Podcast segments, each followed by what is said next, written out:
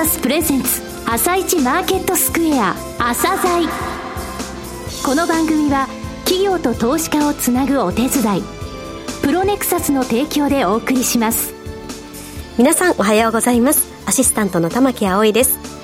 それではスプリングキャピタル代表チーフアナリストの井上哲夫さんと番組を進めてまいります。井上さんよろしくお願いします。よろしくお願いします。さあそれでは今日のゲストをご紹介しましょう今日ご紹介する企業は証券コード7372デコルテホールディングスです。はい、えー、デコルトさんですね。あの、はい、フォトウェディングのですね、えー、リーディングカンパニーなんですけれども、はい、これからの展開としてですね、えー、フォトウェディングだけでなく、えー、えー、一生お使いいただけるそういったね、えー、方向性というものを出してます。はい、えー、じっくりお聞きください。はい。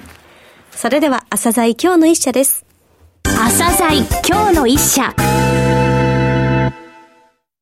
本日は証券コード7372東証グロース市場に上場されているデコルテホールディングスさんをご紹介いたします。お話しいただきますのは代表取締役社長の新井健二さんです。本日はよろしくお願いします。よろしくお願いいたします。えー、上場されたのがコロナ禍の2021年6月でした。えー、フォトウェディングのリーディングカンパニーですが、えー、まずは簡単にですね、事業内容をお話しください。当社はフォトウェディングサービスを主力事業として、大都市圏や人気のリゾート地を中心に結婚写真専門のフォトスタジオを展開しています。また、お子様の誕生日や七五三、成人式など、様々な家族の記念日を写真に残すアニバーサリーフォトサービスも展開し、お客様のライフイベントにおいて、いつまでも残したい写真と感動的な撮影体験を提供するライフフォトカンパニーを目指しています。フォトエディングとは前撮り、別撮りとも呼ばれますが、結婚式とは別の日に結婚写真を撮影すること、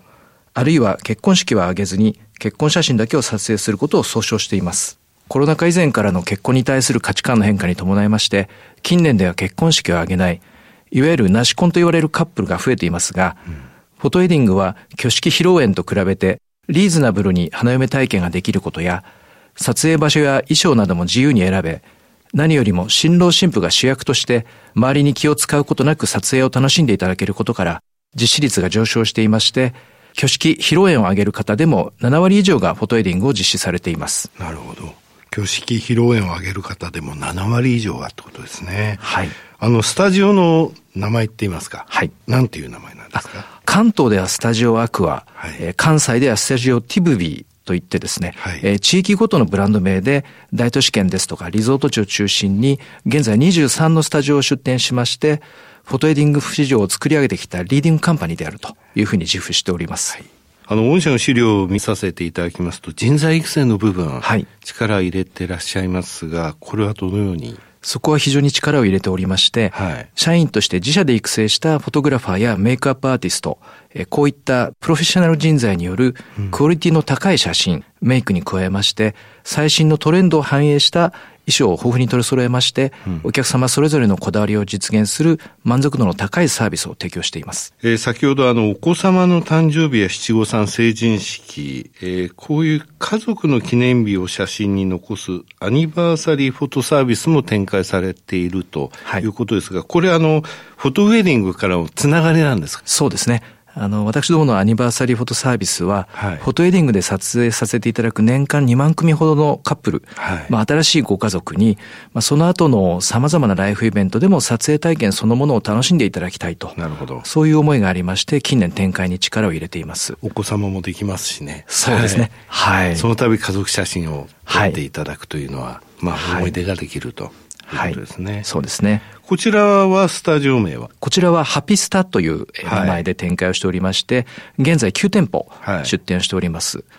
今後も首都圏を中心に店舗展開を進めていく計画にしております。はい。えー、フォトウェディングのリーディングカンパニーから、えー、アニバーサリーフォトサービス、これを経て、ライフフォトカンパニーへの成長を目指すというのは、そういうつながりがあるぞっていうことなわけですね。そうですね。御社の強みとか差別化の部分ですね。はい。お話しください。当社の強みですが、業界各社が固定費圧縮のために様々な外注化を進める中で、はい、当社は逆に3つの内製化戦略、これを進めることで、クオリティとコストの双方を自社でコントロール仕組みを構築してきました。このことが競争力を高め、当社の強み、他社との差別化につながっていると考えています。そうですよね。先ほど人材育成の部分も、はい、あれ、フォトグラファーもメイクアップアーティストも、はい、そして衣装もたくさん取り揃えてとなると、はい、これ内製化されてるぞと思ったんですが、はい。それも含めた3つの内製化なんです。そうですね。はい。まず1つ目はえー、1つ目はプロフェッショナル人材の内製化です。先ほどのことですね。そうですね。はい当社のようなフォトサービスの根幹を成しているのは、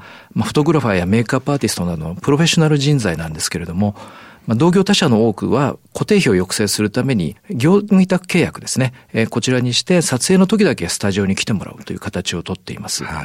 い、ただそれではあの写真のクオリティやサービスレベルが安定しないとか、うん、あるいは繁忙期に必要な人数を確保できない、委託単価が上昇してしまうといった問題が生じてしまいます。はい、当社は事業立ち上げの時から徒弟制度に近かった業界の人材育成プロセスを見直しまして、はい、2、3年で誰もが一通りの撮影をできる育成プログラムを構築しまして、社員として数多くの人材を育ててきました。うん、社員への研修を繰り返し、クオリティとサービスレベルを高い水準で安定させることでお客様の満足度も高くなっていると考えています。また、土日祝日に集中しがちなお客様を平日に誘導し、はい、都市部では閑散期となっていた冬と夏に沖縄、北海道などリゾート地での撮影を広めるなどして、撮影係数の平準化を進め、設備と人材の稼働率を高める取り組みを進めてきました。なるほどね。冬と夏は沖縄、北海道など。そうですね。リゾート地で撮りましょうということなんですね。はい、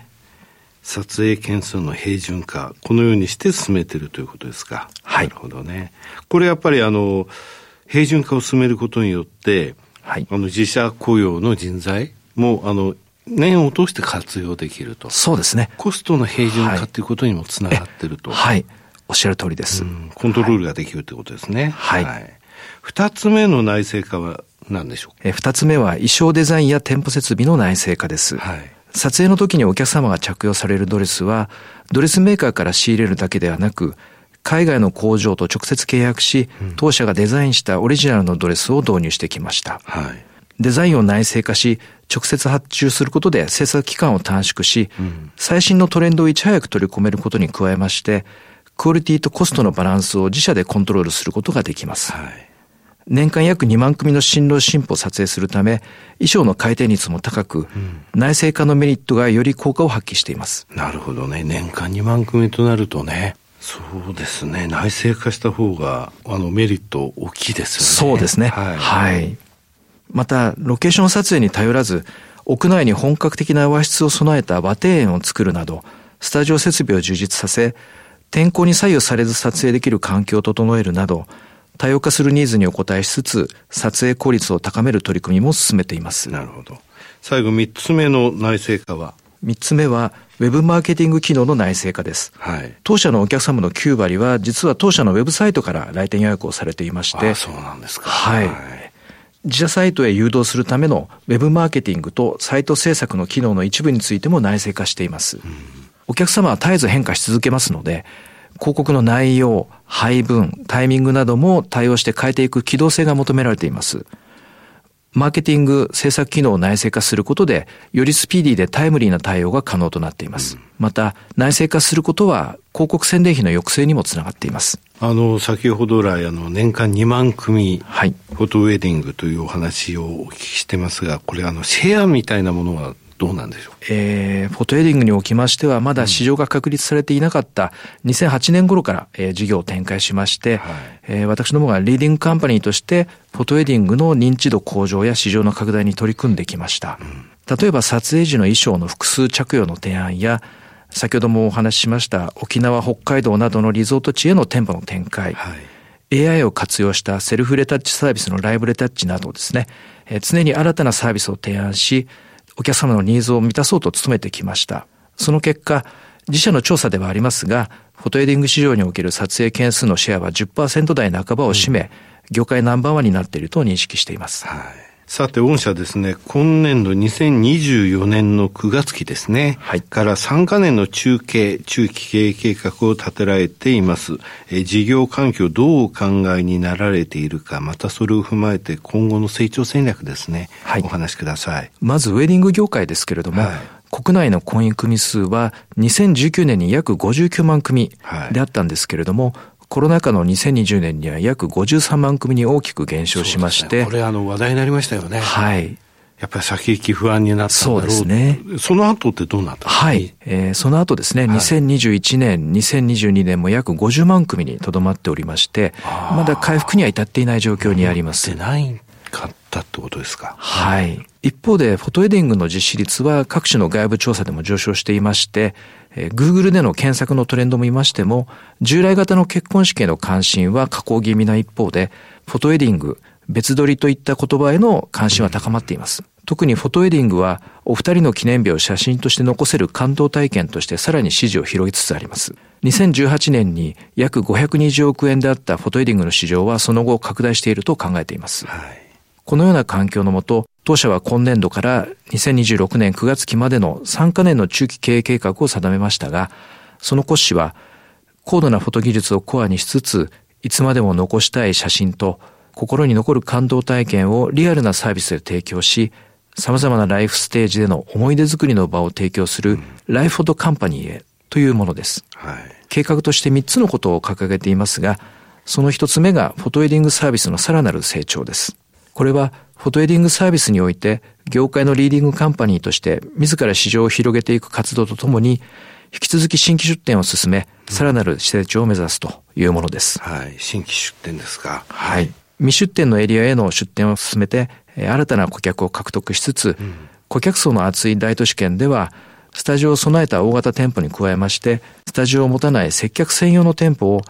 既存店の周囲のアクセスの良い場所に設けるなどしまして、まあ、様々な手法で集客の強化を図ってまいります。2025年9月期からは、地方中核都市を中心に、地方都市型店舗の出店を開始し、展開範囲を広げていく予定です。二、はい、つ目は？二つ目はライフフォトカンパニーの礎を作るということです。うん、結婚の他にも人生には様々なイベントがありまして、写真に残しておきたい幸せな瞬間が数多くあります。ウェディング以外の事業領域を拡大し、ライフフォトカンパニーの礎を作るため、アニバーサリーフォトサービスのハピスタは首都圏を中心に出店を加速し、お客様との接点を増やす取り組みを進めてまいります。はい、また M&A などの手法も用い、アニバーサリーフォトサービスの拡充を図るとともに、筆頭株主でありますミクシーグループとの連携も深め、当社グループの事業の第二の柱として育ててまいります。なるほど。ハッピースターについては首都圏を中心に出店を加速するということですね。はい。さて、三つと言われましたが、最後は？はい。三つ目は、インバウンド事業の強化です。はい。特にアジアには写真を大切にする文化を持つ国が多く、インバウンド市場は非常に魅力的なマーケットであるというふうに考えております。コロナ前から実施していました香港以外にも、中国本土や台湾など、他のアジア圏にもマーケティング活動を広げ、利用者を獲得していきたいと考えています。これに加えまして、日本の文化体験と撮影サービスを組み合わせた新たなサービスを提供し、ウェディング以外の写真に対するニーズの取り込みを進めていきたいと考えています。ね、インバウンドのこと消費っていうことですかね。はい。はい。最後になりましたが、リスナーに向けて一言お願いします。当社はフォトウェディングだけでなく、家族の記念日を写真に残すアニバーサリーフォトも展開しています。私も実際に家族と撮影してもらいましたが、スタジオでプロのフォトグラファーやメイクアップアーティストに撮影してもらうことは、写真が残るというだけでなく、撮影そのものがワクワクする、とても楽しい思い出になっています。株式投資の対象として関心を持っていただきたいのはもちろんですが、ワクワクするような楽しい撮影をリスナーの皆様にもぜひ一度体験していただきたいと考えております。新井さん、本日はどうもありがとうございました。ありがとうございました。今日の一社、デコルテホールディングスをご紹介しました。さらに井上さんにお話しいただきます。はい、えー、国内の婚姻組数、コロナで減ったってことなんですよね、はい、ただし、このマーケットについては大きく拡大しているというところ、えー、えー、そんな中、ですね季節とか天候、これやっぱりね、平準化させる、それでも売り上げが落ちない、利用件数が落ちない、そういう取り組みをね、やっぱりリーディングカンパニーとして進めてますよね。はい、で、あの、9割がウェブを通じてくるっていう話でしたけども、えー、フォトウェディングのネックになる部分って1回で終わっちゃうってこと、はい、ああそうですね。でしょ、うん、ただしそうじゃなくてアニバーサリーとして、うん、その、えー、持った家族の子供の七五三であったり、うん、そういった時に使ってもらえるスタジオっていうものを作ってるっていうことなんですよね、えー、その時に、やっぱり、ね、口コミってあるんで、はい、あの写真素敵って言ってさ、これどこで撮ったのって聞くじゃない？そうですね。その時ね、プロフェッショナルを内製化してるってとこが大きいんですよね。えー、いや、この写真ちょっと満足してないのなんて言ったらね、うん、あの、参考に、あの、して、あの、どこかしらと思ってたのに、そんなこと言われたら使わないでしょ、うん、そうですよね。だからやっぱり内製化、プロフェッショナルな人材、そして衣装、こういったところをね、きちんと作ってるっていうところが強みですよね。そうですね。はい。ライフフォトカンパニー。いい言葉ですね。うんうん、はい。いや、もうフォトウェディングだけじゃなくて、その後の人生も思い出として、また同じ場所で撮影できるっていうのは、すごく素敵な思い出になりますよね。あと、インバウンドね、アジアの人たち写真好きだからね。ああ、そうですね。日本もそうなんだけど。うん、うんうん、はい。いや、素敵な記念になると思います。本日の一社はデコルテホールディングスをご紹介しました。それでは一旦お知らせです。企業ディスクロージャー IR 実務支援の専門会社プロネクサス。上場企業のおよそ6割2200社をクライアントに持つ。これはアジア証券印刷の時代から信頼と実績を積み重ねてきたからこそ。さらにプロネクサスが目指すのは企業と投資家をつなぎ日本の株式市場を活性化させることです。プロネクサス私たちは個人投資家の皆さんを応援します。井上哲夫。今日のストラテジー。それでは井上さん、後半の解説もよろしくお願いします。はい、えー、先週ね、えー、3回利合計のプラス5%水準との、えー、差、まあ、今、実際に景気のが上なんだけれども、それが一時1500円あったのが500円ぐらいまで縮まってますよというお話したら、昨日爆投して2000円、はい、えー、今年に入ってから一番開いた状態になったんですけれどもね、えー、じゃあ、なぜ日本株買われてるのっていうところでいくと、やっぱり日経平均って指数が買われてるんですよね。はい、加重平均の PR で見ると16.3倍日経平均、東証プライムも16.33倍、ですので、えー、割高感がないっていうところ、ただこの割高感がなくて、じゃあなんで利益上がってるのかっていうと、円安効果による利益のかさ上げの部分あるんだよね。日経平均のあの構成銘柄っていうのは、円安っていうものは利益にプラスに働く企業が多いんでね、それが一つ目なんだけど、二つ目についてはね、これ中国の影響ってあるんですよ。で、あの、全然マーケットに話題にならなかったんですが、2、3週間前にね、中国で日本株の ETF の、えー、売買一時ストップになったんですよ。はい、で、これはあの、加熱感があるのでっていうので、指数に対する日経平均の加熱感の話なのかと思ったらそうじゃなくて、中国の人たち買ってるんですよね。自分たちのところのあの景気があのちょっとね、えー、今年はよろしくないぞというのがあって、はい、日本株の方に ETF という形で買ってるっていう動きがあって、うん、中国の場合ね、一つムーブメントができると、ばーっとそっち行っちゃうところがあって、えー、結局 ETF ってこと指数、指数ってことは先物、結局現物においても指数の、えー、構成されている銘柄、えー、そういったものがね、あの、買われてるという形になってるんですよね。えー、まあ、あの、世界的に見て、えー、アメリカの、えー、PR よりも、全米 PR よりも割安だって部分あるんですが、地政学リスクがあるけれども、うん、えー、相対的に日本が先行されているという状況です。はい。井上さん、本日もありがとうございました。それではリスナーの皆さん、また来週。朝鮮この番組は企業と投資家をつなぐお手伝いプロネクサスの提供でお送りしました。